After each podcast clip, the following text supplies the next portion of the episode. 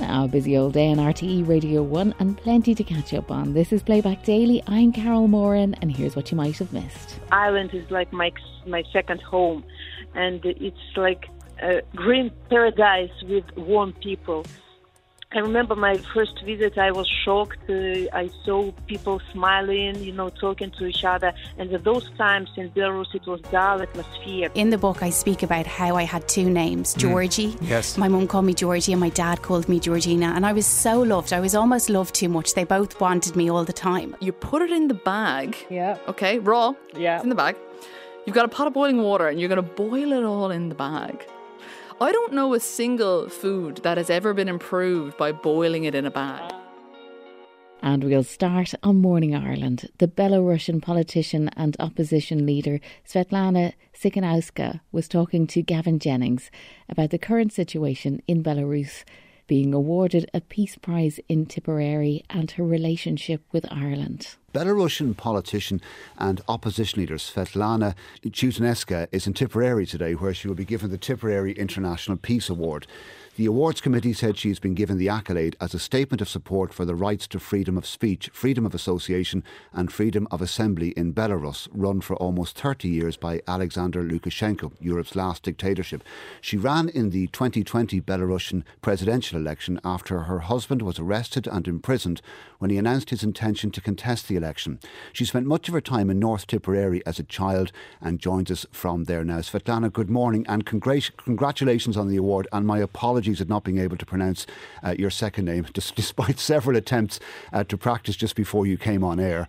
Um, what does receiving the Tipperary International Peace Award mean to you? Uh, good morning, dear Irish people. Uh, you know, I came to receive the Tipperary Peace Award, but this award is not for me.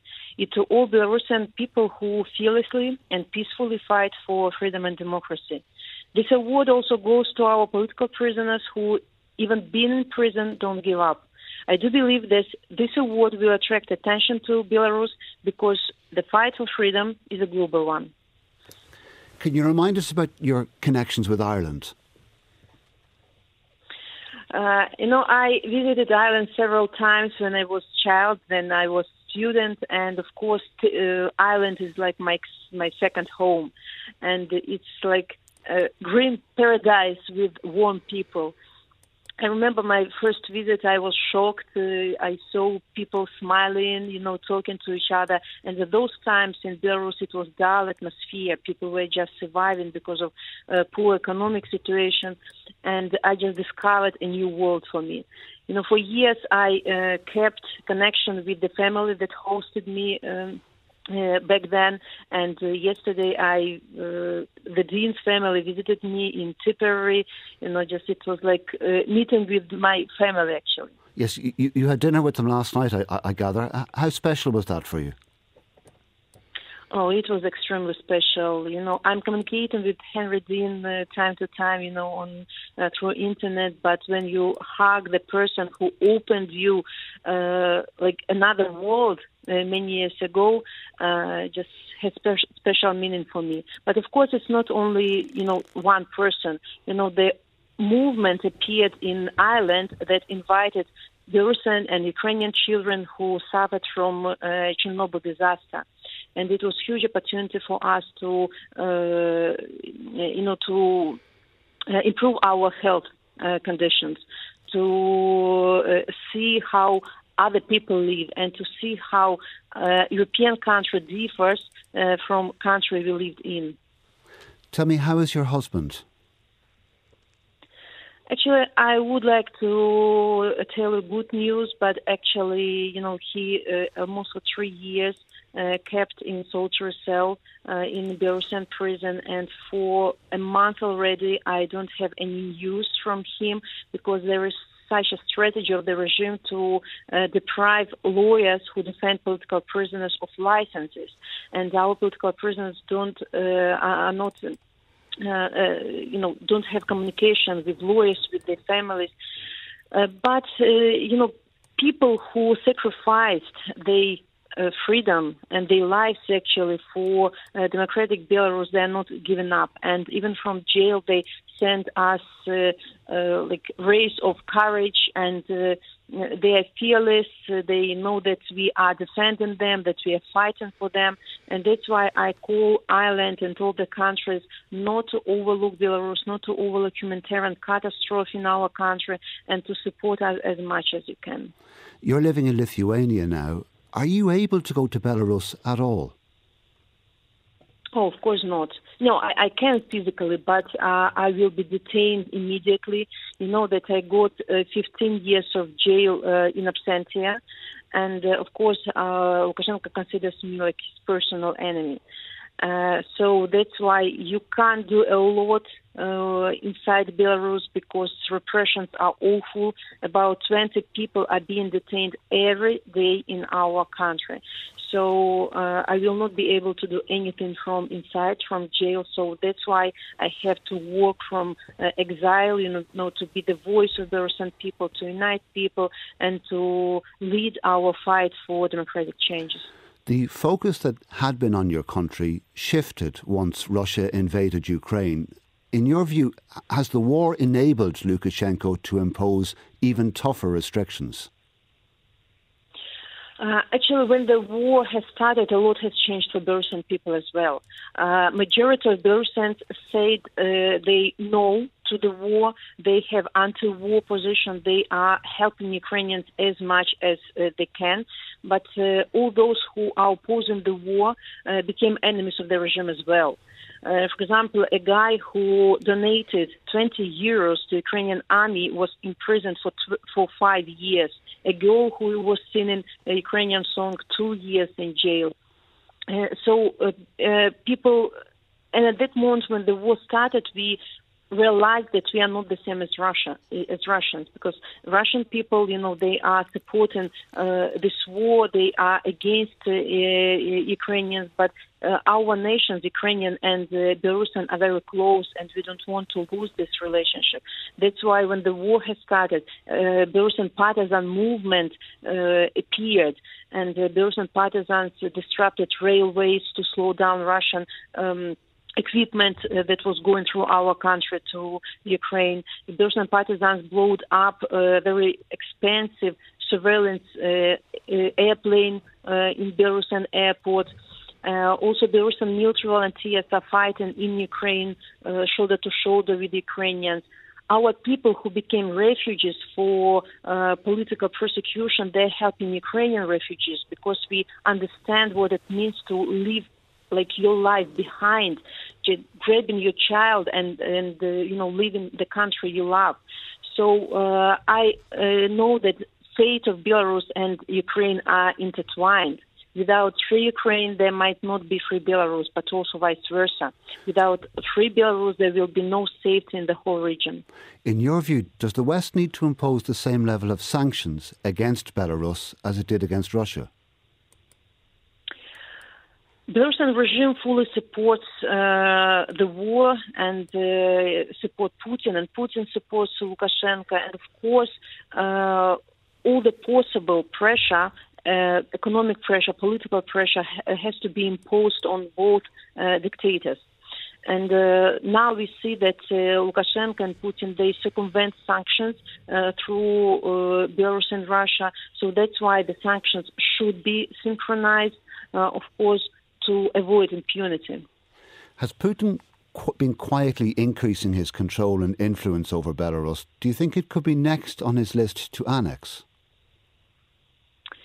No, we already see the signs of creeping occupation of Belarus. Uh, we feel the presence of uh, Russian military, uh, of, of, Russians in military sphere and economic sphere, media, cultural sphere, and uh, of course, uh, I suppose that Kremlin doesn't see uh, Belarus as separate uh, state, and we realize that our independence is at stake at the moment. And Lukashenko, piece by piece, selling our uh, sovereignty to Russia because Russia supporting him politically and economically. And of course, the world should alarm about the situation. And the possible deployment of nuclear weapon is a very threatening sign because even after changes, it will be so difficult to get rid of nuclear weapon from our territory. It's it could have very um, bad consequences, you know, for our country. And so that's why I'm waiting from uh, democratic, powerful countries, you know, strong uh, voice about deployment, and uh, the deployment must be prevented. Svetlana Tiskanowska talking to Gavin Jennings in the morning. And on the Ray D'Arcy show in the afternoon, social media personality and health and wellness coach Georgie Crawford was talking about her book Glow. Now, Georgie Crawford uh, first spoke to us in 2018. Uh, she'd been diagnosed with breast cancer at the age of 32. Uh, and since that diagnosis, Georgie has transformed her approach to life. Um, she's a new person. She's gone from strength to strength with uh, the Good Glow podcast, having been downloaded over 9 million times. You heard me correctly, 9 million. And this year, Georgie published her first book, Glow Five Steps to Create the Life You Dream About. And she's here in studio uh, wearing a pink jumpsuit, which matches the cover of her book. but it is remarkable. I, like I wouldn't normally remark on what people are wearing, but it is. It goes perfectly with the book. I'm glad you noticed. That's not a coincidence, is it's it? It's not. No. no, no. How are you? I'm really good. How yeah. are you? Yeah. Is it, this isn't your first. Is this your first book? It is. Yeah. Wow. It That's is. exciting, isn't it? It has been a dream come true to write it. I took about eight months off and just went into this new world of uh, a little bubble just with myself. And I took myself off every day and I just loved every second yeah. of it. Did you aspire to write when you were a child? Yes, right. I did. I, I, I've always. I've always written letters, you know, to friends, yeah. um, family members. I've always written little poems and things. So it really had. It was on my bucket list. So to have the, you know, the privilege to sit down and write like that was truly Yeah. amazing. So the last six years, that's what we get in the book, really, isn't it? Or, and, and before that, but mainly the last six years, because in 2017, your world was turned upside down. Yeah, so 2017, I was diagnosed with breast cancer. I was 32. I just had Pia, my little girl. So really, I, I, you know, I'd been. It gave me a chance, you know, when I was diagnosed with cancer to stop. And my life was infused with time all of a sudden because Right. I'd never had time in my life. Just remind people about your busy life before that, because you were a, you're a sort of a radio journalist. Mm. Uh, so you'd worked with Spin and 98 FM, and you were going here, there, and everywhere, and you were working every hour that God sent you. Yeah, I always wanted to do the breakfast shift because I felt like I could fit more stuff into my day. Aha. Um, and before that, I worked in a restaurant. I was always juggling things, you know. But when I But what, bring us back into that uh, younger um, Georgie's head, and what was the what was the thinking? You know, what, what sort of were you thinking? If I work hard, I will succeed, and when I succeed, what did success look like for you then? Yeah, so it was. I suppose I was. I was. It was like I was waiting to start living, and I was always striving for more in my life. The promotion, uh, the other radio station, the bigger job. What more can I give to this to take me higher? And in the process, I was suffering myself. I was definitely going around and around in circles for years, and I sacrificed my own health and happiness because I told myself when I get this job or when uh, I get to the next level, then I'll be happy. Then I can focus on myself. Uh-huh. That's the same with all of us, isn't it?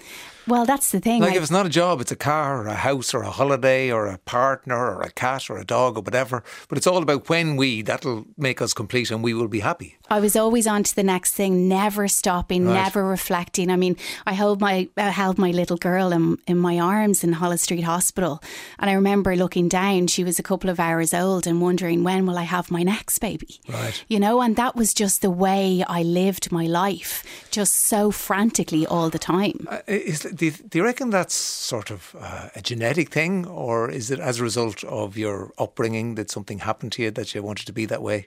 I think I was always running from myself. So I never wanted to stop because I was afraid of what that might bring up. Right. So I was ke- keeping myself in this cycle of busyness. And uh, I listened to like Tony Robbins and, you know, Oprah Winfrey, and they say we get so bogged down in the small things because we don't want to think about the big things. And I think there was a lot of trauma in my life that I didn't want to think about too much.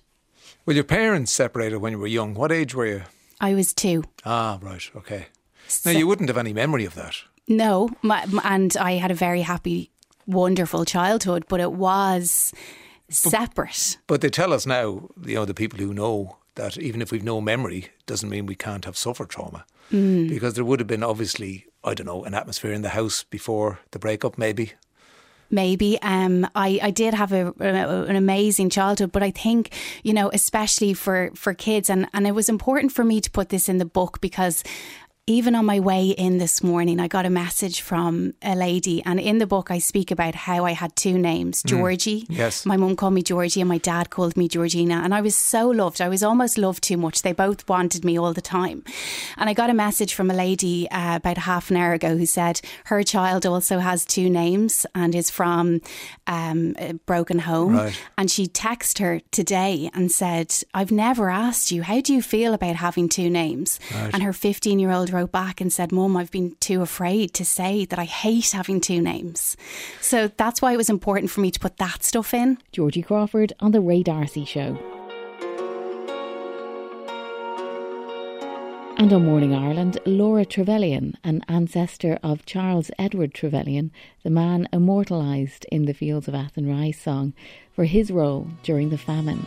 For you stole Trevelyan's corn so be young might see the morn. The Fields of Athenry, with its reference to Trevelyan's corn, has helped to make the name of Charles Trevelyan synonymous with British policy during the Great Famine here. But should his descendants be asked to pay reparations for the consequences of his actions? That's the question being posed by his great great great granddaughter, Laura Trevelyan. Here she is talking to Mark Simpson on Radio Ulster about her infamous ancestor and his legacy. As Tony Blair said it in 1997, the Britain's prime minister at the time, those who governed in London at the time of the Irish famine failed their people by standing by while a crop failure turned into a massive human tragedy. Including your great great great grandfather. Well, he was the Treasury official in charge of famine relief. So he is an absolutely central character in this. And as I reflected in my book back in 2006, you know, he's a he's a providentialist. He's a laissez faire economist. He thinks that private charity in Ireland should be leaping to the rescue. He appears to think, I mean, it's kind of hard in, to interpret his writings in some ways because they're, they're so Victorian and convoluted and open to interpretation in some ways. But he says, you know, he both says that people cannot, under any circumstances, be allowed to starve and they do starve. So he's failed by his own point. And he also seems to suggest that in some ways this is the divine punishment of God for, for a one crop economy. Uh, yeah, I mean, it's very, very hard to defend any of it. Laura is a former BBC journalist who recently gave up that role to concentrate on campaigning for reparative justice. It comes after members of her family agreed to donate more than £100,000 to the Caribbean island of Grenada to compensate for their ancestors' historic role in the slave trade. She was asked if the same approach should apply to Ireland. To the best of my knowledge, there isn't an intergovernmental request from the Irish government, British for reparations to be paid for the famine because of the action of officials like Sir Charles. So I guess the distinction I would make is that in the Caribbean, the my ancestors, Trevelyan ancestors, were acting for private profit, enslaving people, getting profits from the sugarcane plantations, whereas Sir Charles was acting as an official of the British government, and the British government did in 1997 acknowledge his failures and the failures of others as part of a wider diplomatic jigsaw puzzle leading up to the Good Friday Agreement. Then later, BBC journalist Mark Simpson was talking to Claire Byrne. So, as I said there, the Trevelyan family, they've agreed to make that payment to Grenada for their role in the slave trade. So, how likely is it that this would be replicated in the case of the Great Famine here? I think very unlikely, though we haven't heard back from the Irish government. I did this interview with Laura Trevelyan at the weekend, and we put a call in to the Taoiseach's office on Sunday. Now, of course, yesterday being May Day, they haven't had an awful lot of time to come back to us. But my impression is that in terms of Anglo Irish relations, this was dealt with more than 20 years ago by the then Prime Minister Tony Blair when he apologised for the Irish famine. I personally have never heard money being mentioned. All right, well, I want to play a really interesting clip from that interview you did, Mark, because Laura Trevelyan worked as a reporter in Northern Ireland during the Good Friday Agreement. And she told you, didn't she, how her name and her ancestry was received by principals who were involved in those negotiations 25 years ago, including Martin McGuinness. When I was a BBC reporter covering the Good Friday Agreement, I tripped over my own history there. I well remember Martin McGuinness saying to me, Gosh, is this a coincidence that the British have sent a Trevelyan for the BBC, a state institution, to cover these negotiations? And I assured him that it was a coincidence, but he didn't think that it was at all. And that was when I tripped up uh, against Sir Charles Edward Trevelyan, and I remember so clearly being in Cross Crossmaglen in South Armagh and speaking to a member of Republican Sinn Féin who looked at me in horror and said, How can you be driving around South Armagh with the blood of the Irish on your hands? And to my embarrassment, I didn't even really understand what either of them were talking about, particularly. So then when I got back, you know, to Britain, I began to read up on Sir Charles. So, yes, I did know that it would emerge in all of this. Uh, and by the way, the Trevelyan family in the 19th century, like ruling class families of that day, were at the forefront of empire and colonialism, not just in Ireland and in the Caribbean, but in India too. Uh, so there is so much there to be confronted. But yes, I, I did know that this would come up. Mm, it's extraordinary, isn't it, that Martin McGuinness would say that to her and that she seemed, Mark, not to know that much about the history of Trevelyan in Ireland, despite the fact that she was working here as a reporter. Yeah, she told another story as well, parking her car in Dublin and somebody helped her outside the Department for Foreign Affairs in the city centre and somebody overheard her being greeted by an official at the department as Laura Trevelyan, and they started singing the Fields of Athenry to her in the middle of Dublin. She then went into the department. I'm not sure who the, the Foreign Affairs Minister at the time was. Was it Ray Burke or Dick Spring or David Andrews? But whoever it was, she says he or their officials kind of passed her around the department saying, oh, she's related to Sir Charles Trevelyan. She said it was like being passed around like a historical artifact. But you're absolutely right. She admits it, Claire. She was embarrassed. She didn't know her own family history. Hmm, what's her own take on her infamous ancestor?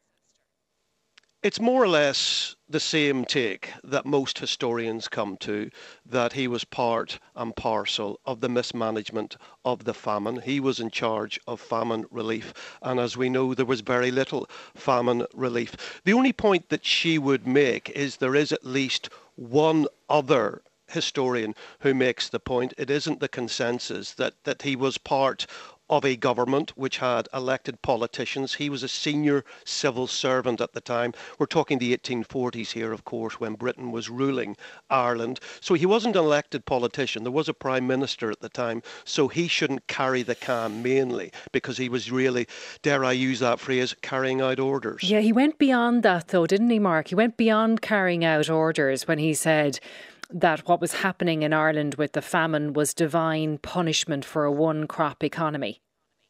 Yes, and um, this is disputed by some historians. He he also came out with, it is alleged, some very racist language, talking about the Catholic culture and you know the two large families, and and this may be God's way of teaching them a lesson.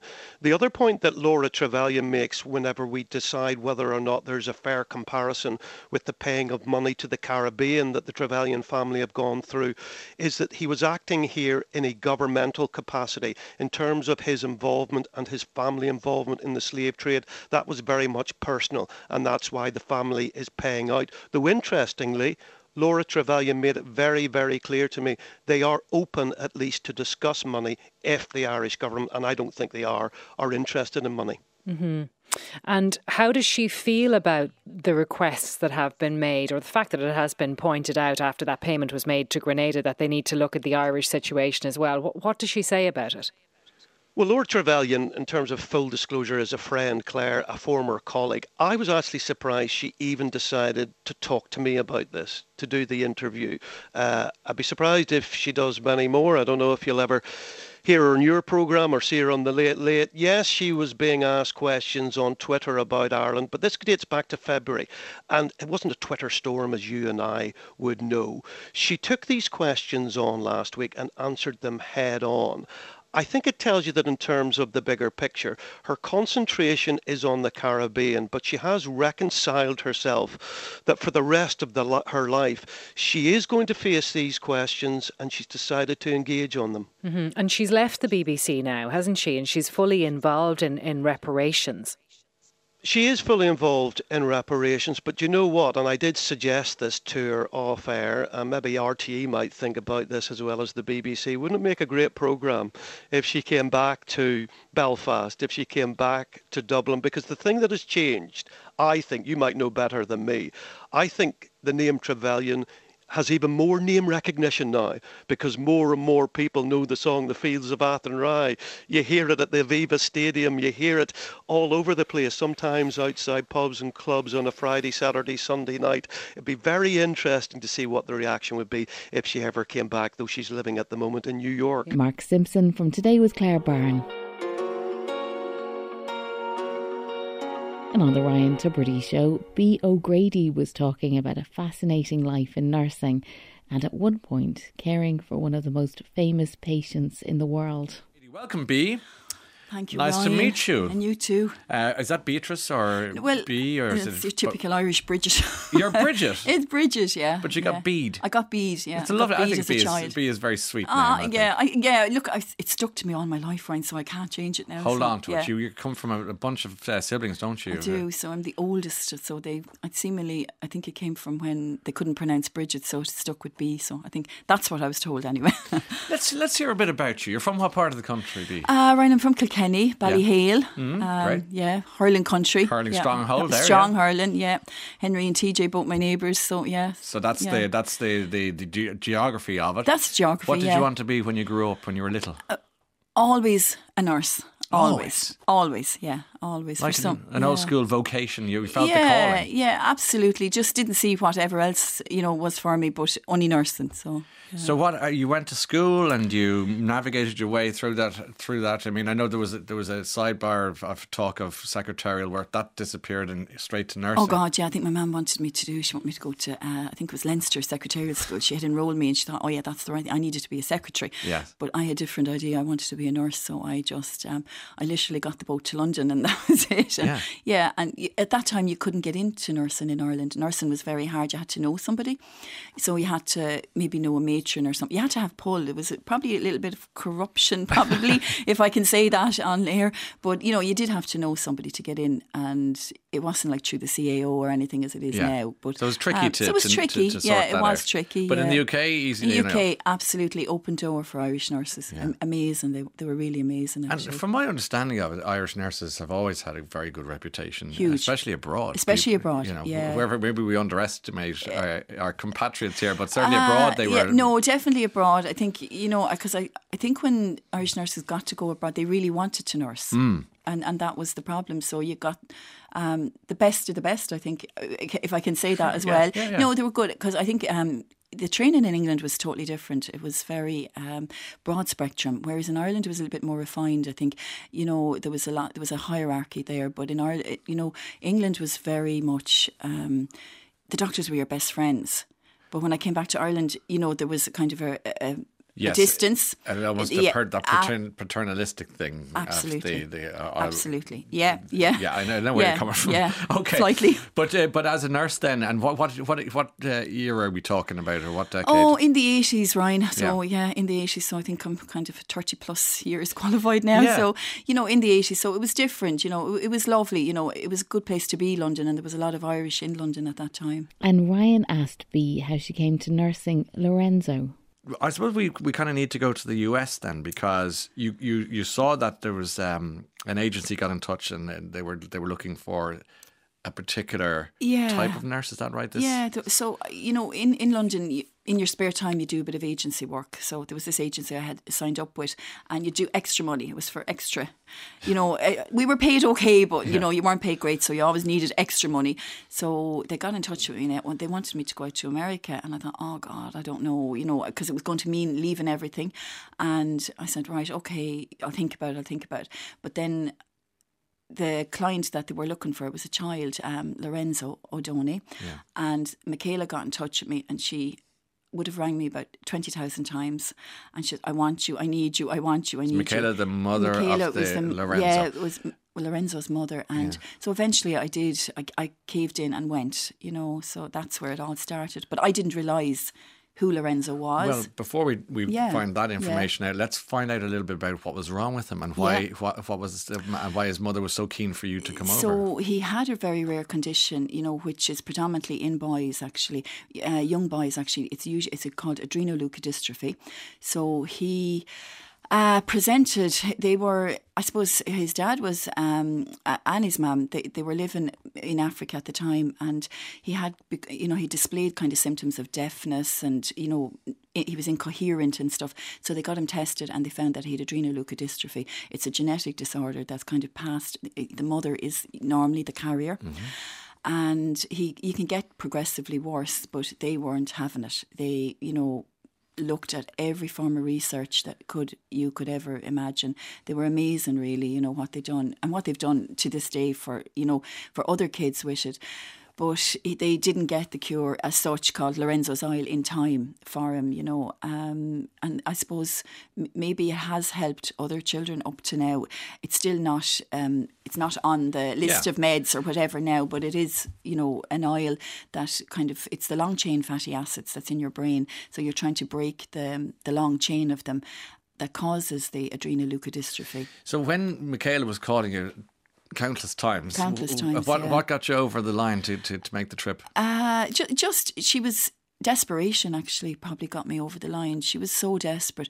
She couldn't hold on to nurses because it was very intensive care nursing. It was very much you were literally hands on keeping them alive twenty four hours a day. And the year was? The year was in um, oh gosh in the eighties in the late eighties late eighties. Yeah, and you, you, you, got over to what part of America was? Washington. To Washington Washington DC Amazing. yeah just yeah uh, Virginia just outside Washington. And you I suppose that time you were coming into a Catholic a very predominantly Catholic. She was Catholic, very predominantly Catholic kind of ethos out there too. They believed so much in the prayer and the oils, and you know everything would get him through. But she she was amazing. She was. So amazing. when you you got there, uh, he was uh, Lorenzo was what age roughly?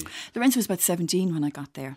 Okay. Yeah. And he, what can you describe how he was when you started there? So he was basically um, when we got uh, Lorenzo, you know, was paralysed probably from the neck down. So he had very, very little movement. He had could no bodily functions. Everything he was peg fed. He was, um, he had to be suctioned. You know, there was there wasn't much really that he could do for himself. So most of the time to communicate, he would have communicated through his eyes or his fingers, and the flickering of his eyes. You know, so it was nearly not quite locked in syndrome, but like mm. he was very much but he was there. He was a whole body, a whole being, was, young. There was a whole. Oh my God, he was amazing. Inside, actually. you knew that. Yeah. That, oh, oh, yeah, amazing. Yeah. yeah, he was. You know, at seventeen, and you imagine puberty, and I suppose I was a youngish nurse at the time. You know, I was in my early twenties, so I probably wasn't the ideal one to be there. You know, if you had to change a pad or anything like that, you could actually see him going red, or you know, he was. Yeah. you know, he was so. You really knew he was there. He was inside, but he was gorgeous, and he was so appreciative through his eye movements, but it was intense, Ryan. You, you, couldn't leave his bedside because it was constant. You know, he might have to be suctioned for a second. He might, you know, it, very much hands on. And a lot of nurses didn't stay. She she did have trouble keeping nurses because you know. of the demand, the, the, demand, the intensity, yeah, the, and, yeah. and, maybe the emotional she exhaustion. Never le- she never left the room. She never left the house. She never left. Michaela. Michaela, yeah, she she really didn't. She was amazing mother. I suppose she blamed herself a lot too because she was the carrier yeah. maybe of the gene, and she just fought every ounce of her being. What was uh, Lorenzo's life expectancy with that disease? Normally with adrenoleukodystrophy, you know, at that time, if you know, because they didn't have the oil, for a normal child would only be a couple of years, you know. So he that, that, he outlived. Yeah, he, he lived till he was thirty years of age. Um, you mentioned Lorenzo's Oil, which immediately makes me Yeah. think of the film of the same title. Yeah, So is this yeah. is this the same? This is the same film, yeah. That was the film that was made. So Nick Nolte and Susan Sarandon, you know, were the key people in that film. Playing so, the mother and father. Playing the mother and father, but these this is based. It was based on um, On this On this family. And B spent an intense six months with Lorenzo. How long did you last or survive? Yeah, probably six months. yeah, Was it but uh, six yeah, months? it was. Yeah, but it was. But it was intensive. But it was good. No, she was lovely. yeah. She was full on. I mean, she was amazing. I mean. Paul came to collect me one night, and um, she said she called him in. She said, "We've had nothing to eat today." She said, "You've got to make a, uh, make an Irish stew on the barbecue." Like she, you know, she was very much. There was no cooking in the house. There was no nothing. I think he's traumatized to this day. Like you know, he can't even boil an egg, but he had to make an Irish stew on a barbecue. I can so, only imagine how he managed that Yeah, feat, no, no, it wasn't good, Ryan. It wasn't no. good. Yeah. But the food in the house business was what was that? No, that was the smells. She didn't want him having any smells in the house, so they didn't eat in the house. You know, it was it was just everything was about him. She was very much preoccupied with just keeping him alive. You know, she was she was an amazing mother, but the stress of it, you know, in the end, she died with breast cancer. In the end, you know, and I, I well, I'm, I can't really say for sure, but I'm sure it didn't, you know, help. You know the way she was living, Yeah. too, and the intensification of her love for him. Really, you know. And she was a young woman then She when was she a died, young was woman. she? She, Yeah. was only in her early sixties when she died. And yeah. did she, did Lorenzo outlive her? Lorenzo? I, yeah, that's the sad part. Isn't he that did. extraordinary Yeah, after all that, given that awful. his low life expectancy? Yeah, Uh, yeah. the, the six months you were there would have been, to put it in context, quite a long time. long time. Yeah. Given the, Yeah. the the nature of the job you're Yeah, describing, I mean, I don't think we're really getting No. a, sense of just how difficult this No, was. it was- because- so six months is probably like dog years. Like you're, is, Absolutely. is that right? I mean, I don't mean to, to be Uh, glib about what no, happened. it'd be but- like probably sixty years, maybe. You know, Oh, a, right, a week okay, was like more. yeah, it was. It was. It was very intense, you know, and it was it was pressure too. There was a lot of pressure on on the family themselves as well. E. O'Grady from the Ryan Tubridy Show. And on Morning Ireland, an unsettling story about AI, artificial intelligence, and Geoffrey Hinton, the so called godfather of AI, and his concerns about this brave new world. The development of artificial intelligence is regarded by people in the world of technology as perhaps the most important development in computing for several decades. But Geoffrey Hinton, the senior developer of Google's artificial intelligence system, a man often described as the godfather of AI, says he fears that products like ChatGPT could become more intelligent than humans. He's resigned from Google, warning of the dangers if these projects fall into the wrong hands. And he says part of him regrets his life's work. The issue is now that we've discovered it works better than we expected a few years ago, what do we do to mitigate the long term risks of things more intelligent than us taking control? Being able to produce lots of fake, lots of text automatically, so you can get lots of uh, very effective spam bots. Um, it'll allow authoritarian leaders to manipulate their electorates, things like that. There's another particular thing I want to talk about, which is the existential risk of what happens when these things get more intelligent than us. The kind of intelligence we're developing is very different from the intelligence we have. We're biological systems, and these are digital systems. With digital systems, you have many copies of the same set of weights, the same model of the world. And all these copies can learn separately but share their knowledge instantly. So it's as if you had 10,000 people, and whenever one person learned something, everybody automatically knew it. And that's how these chats can know so much more than any one person. Well, Elaine Burke, technology journalist and presenter of the For Tech's Sake podcast, joins us now on the line. Elaine, who is Geoffrey Hinton and what has he said about why he's quitting his job? Yeah, so he, um, I mean, he is widely referred to as a godfather of AI. Um, uh, he worked with Ilya Sutskever and another student of his to develop an early neural network, and that's how he ended up at Google. They acquired the company um, that he kind of spun out around that. Um, and he was an early believer in the potential of these neural networks when there were some skeptics uh, around him about it. And that I suppose that belief in the potential that we can get from neural networks, which are a technology that underpins this development of AI. Um, that, that's how he got to where he is today. Um, he also uh, refused Pentagon funding on that product project because he is. Uh, very wary of the use of these kind of technologies in kind of military um, situations. So I, I can kind of see all of those motivations and those uh, attitudes in his decision uh, to make these statements. Uh, now he's retiring at the age of 75. He's also said it's time to retire. I'm 75. Um, but I think he's kind of perhaps having a bit of an Oppenheimer moment. Uh, doesn't want to live to regret, regret uh, the technology that he has helped bring into being in the world, and uh, doesn't want to see it used in those ways that he was obviously for a long time very opposed to mm. things that would really oppress people and harm people. And this is it. I mean, he has said that his problem isn't specifically with Google. He's leaving because because he wants to be free to talk out or to speak out rather because he has these con- wider concerns.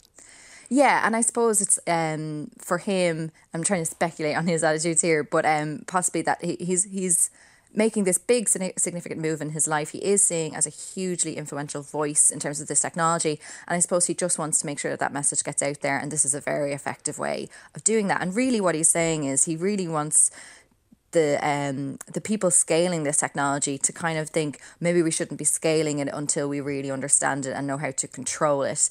Um, he has said things that he believes that the general artificial intelligence idea, I mean, that could be a very, very, very long time away. He has said maybe less than 50 plus years. So, still, uh, like, probably he'll be long gone by the time we do get there himself.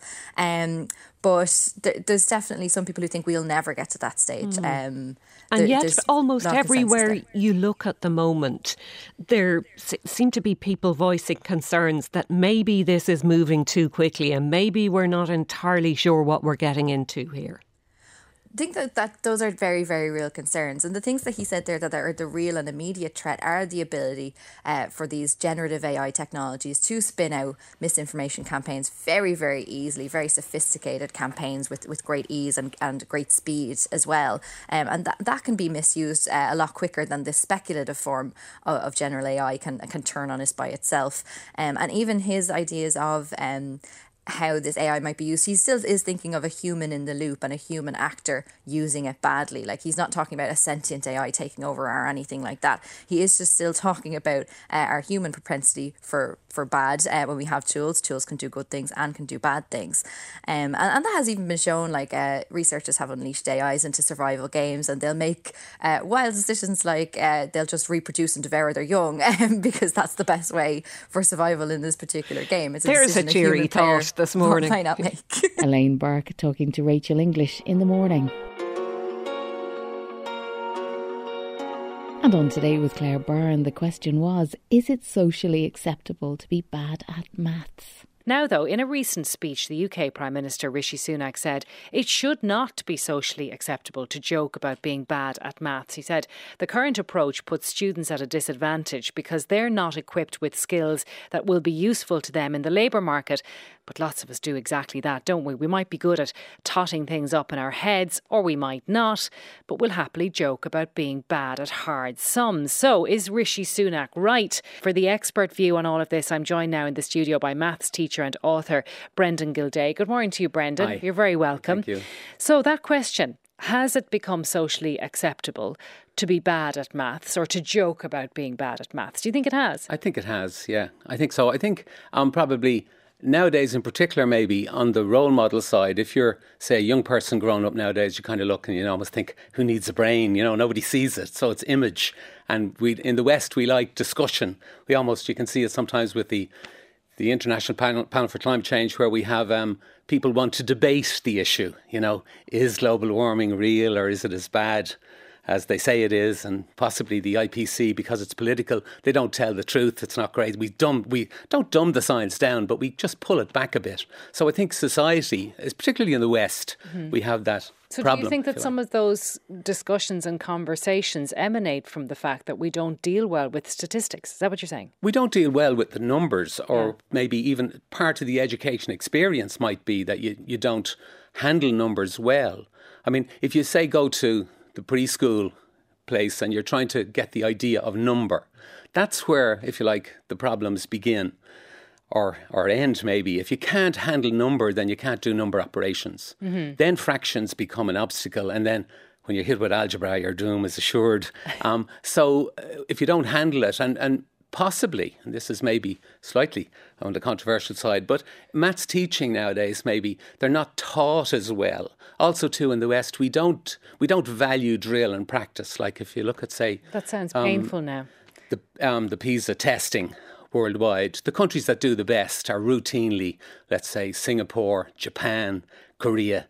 And then let's say what I call hard-working countries like Poland and Estonia, believe it or not, finished third in the last one. And they have that work ethic but the rest of us, um, say the Germans, the Brits, the Irish, we're a bit more, oh yeah, we don't do that. So we don't teach them the drill and practice. You're, you're bringing to mind now conversations I would have had over the last year with Ukrainian parents, some of whom can't believe how holistic the school experience is here yes. because they're used to that, you know, rote, serious learning. Yes. Yeah. That's not appealing to some people. You're saying, well, we need to get past that, get over it, and get back to it. Yeah, well, we've uh, sort of, it's educationally, if you like, fashionable to be nice to everybody. Mm-hmm. Now I'm for that. I remember back in the day when people, if you coloured the sky green and the grass blue, you were in trouble, and that wasn't right. But nowadays we're at the stage where, like in maths, I suppose the one I use all the time is two times nine.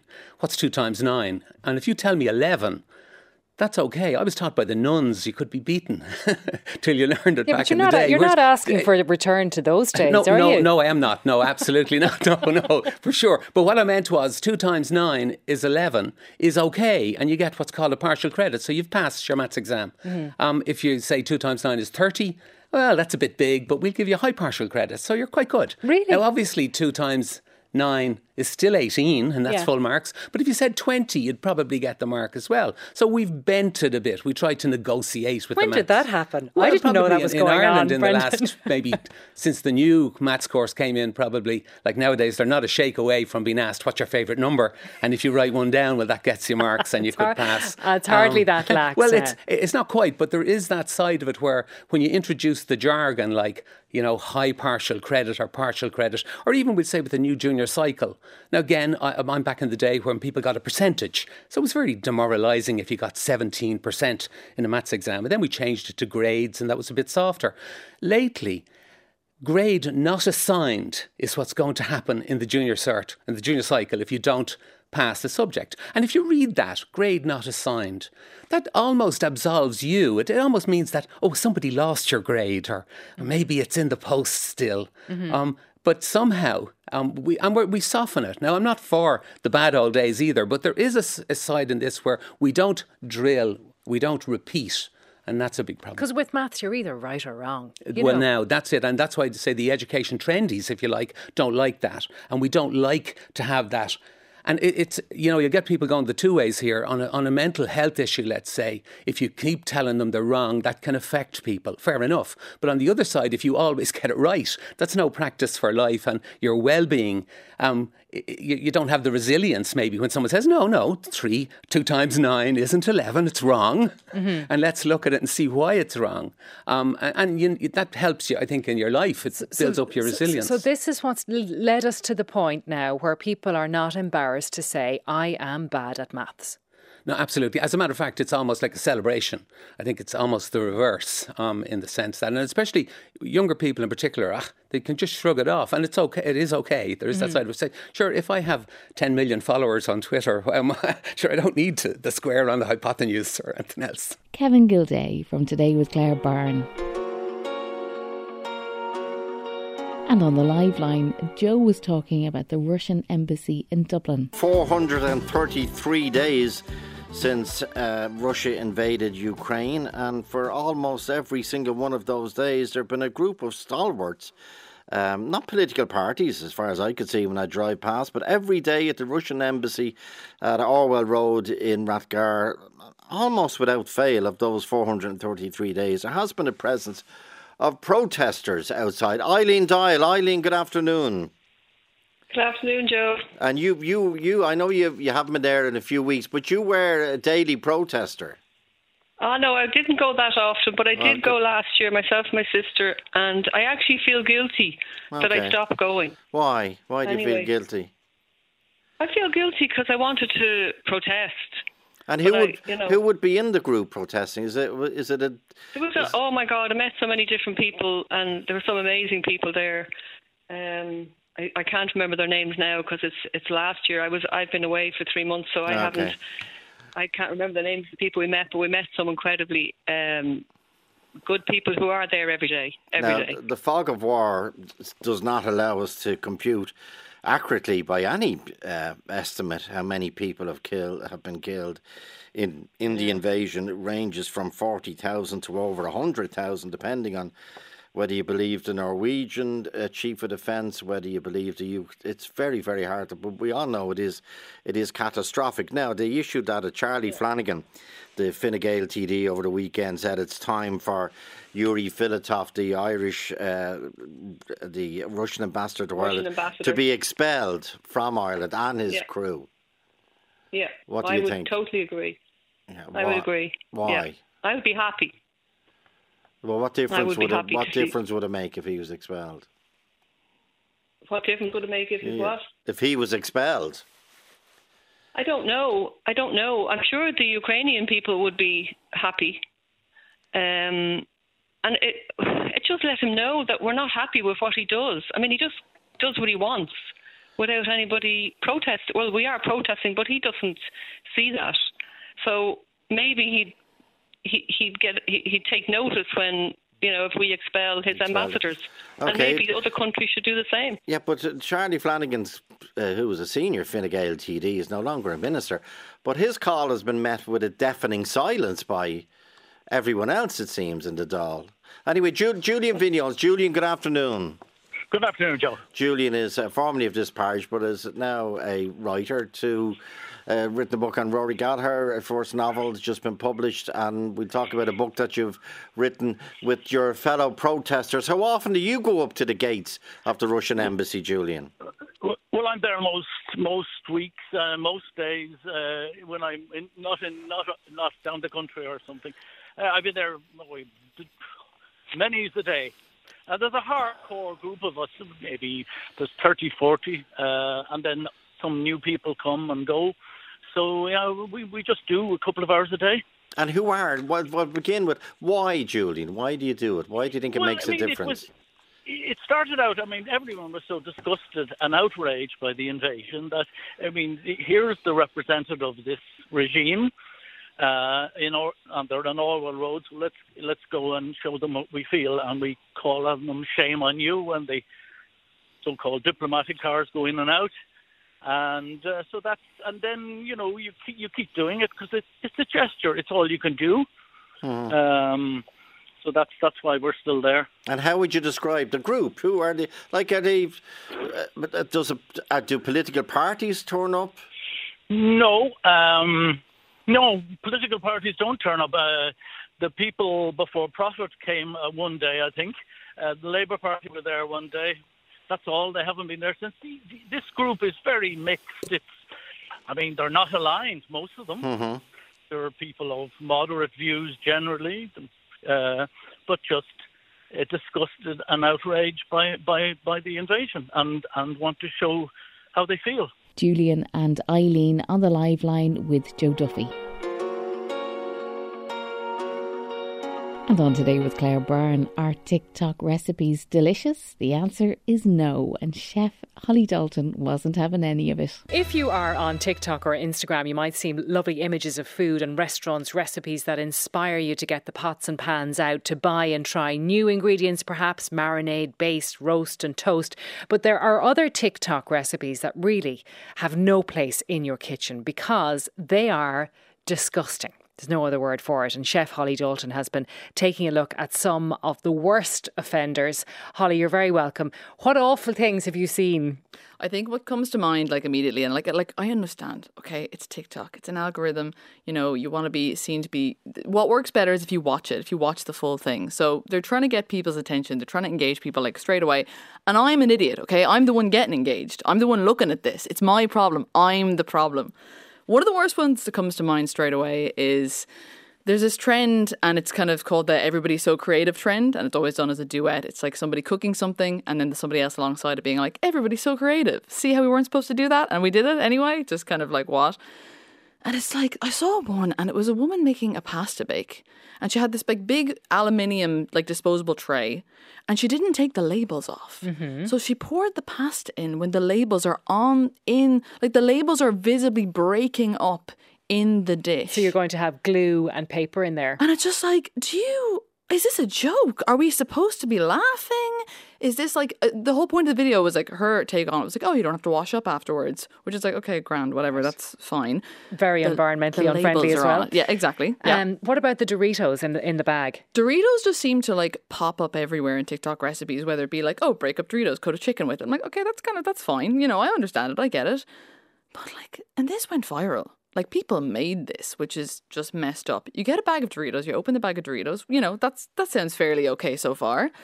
And then you get like, you know, raw beef mince and cheese and like salsa. You put it in the bag. Yeah. Okay, raw. Yeah. It's in the bag. You've got a pot of boiling water and you're going to boil it all in the bag.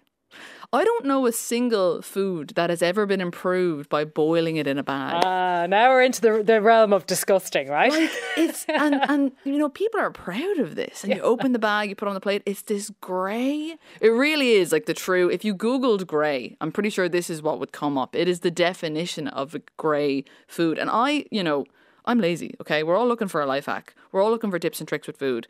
I am not judgmental generally with food, but it's just like people are making this. Yeah, no, it's not. It's not good. It's not good. And when it comes to gnocchi, then there was a, a quick uh, gnocchi recipe in inverted commas using instant noodles. Yeah, okay. I'm a big instant noodle gal. Okay, I'm an instant noodle stan, and I get it because the thing about instant noodles is they have this like alkaline, alkaline kind of alkalinity like quality to them, which makes them very springy. It's not like regular noodles. So I saw this thing where you boil noodles and you strain them, and then you crack an egg into it and you blitz it, and it makes this kind of like dough, for lack of a better, lack of a better word, and you roll this out and you make gnocchi. But I'm like, okay, there's so many levels of why here. It's like if you're going to go to the effort of rolling out gnocchi, you know, you might even shape it with a fork. You might even put a bit of effort into it. Why are you using instant noodles? Like the only thing you're substituting there is flour and like you know, uh, you know, boiled mashed potato, whatever.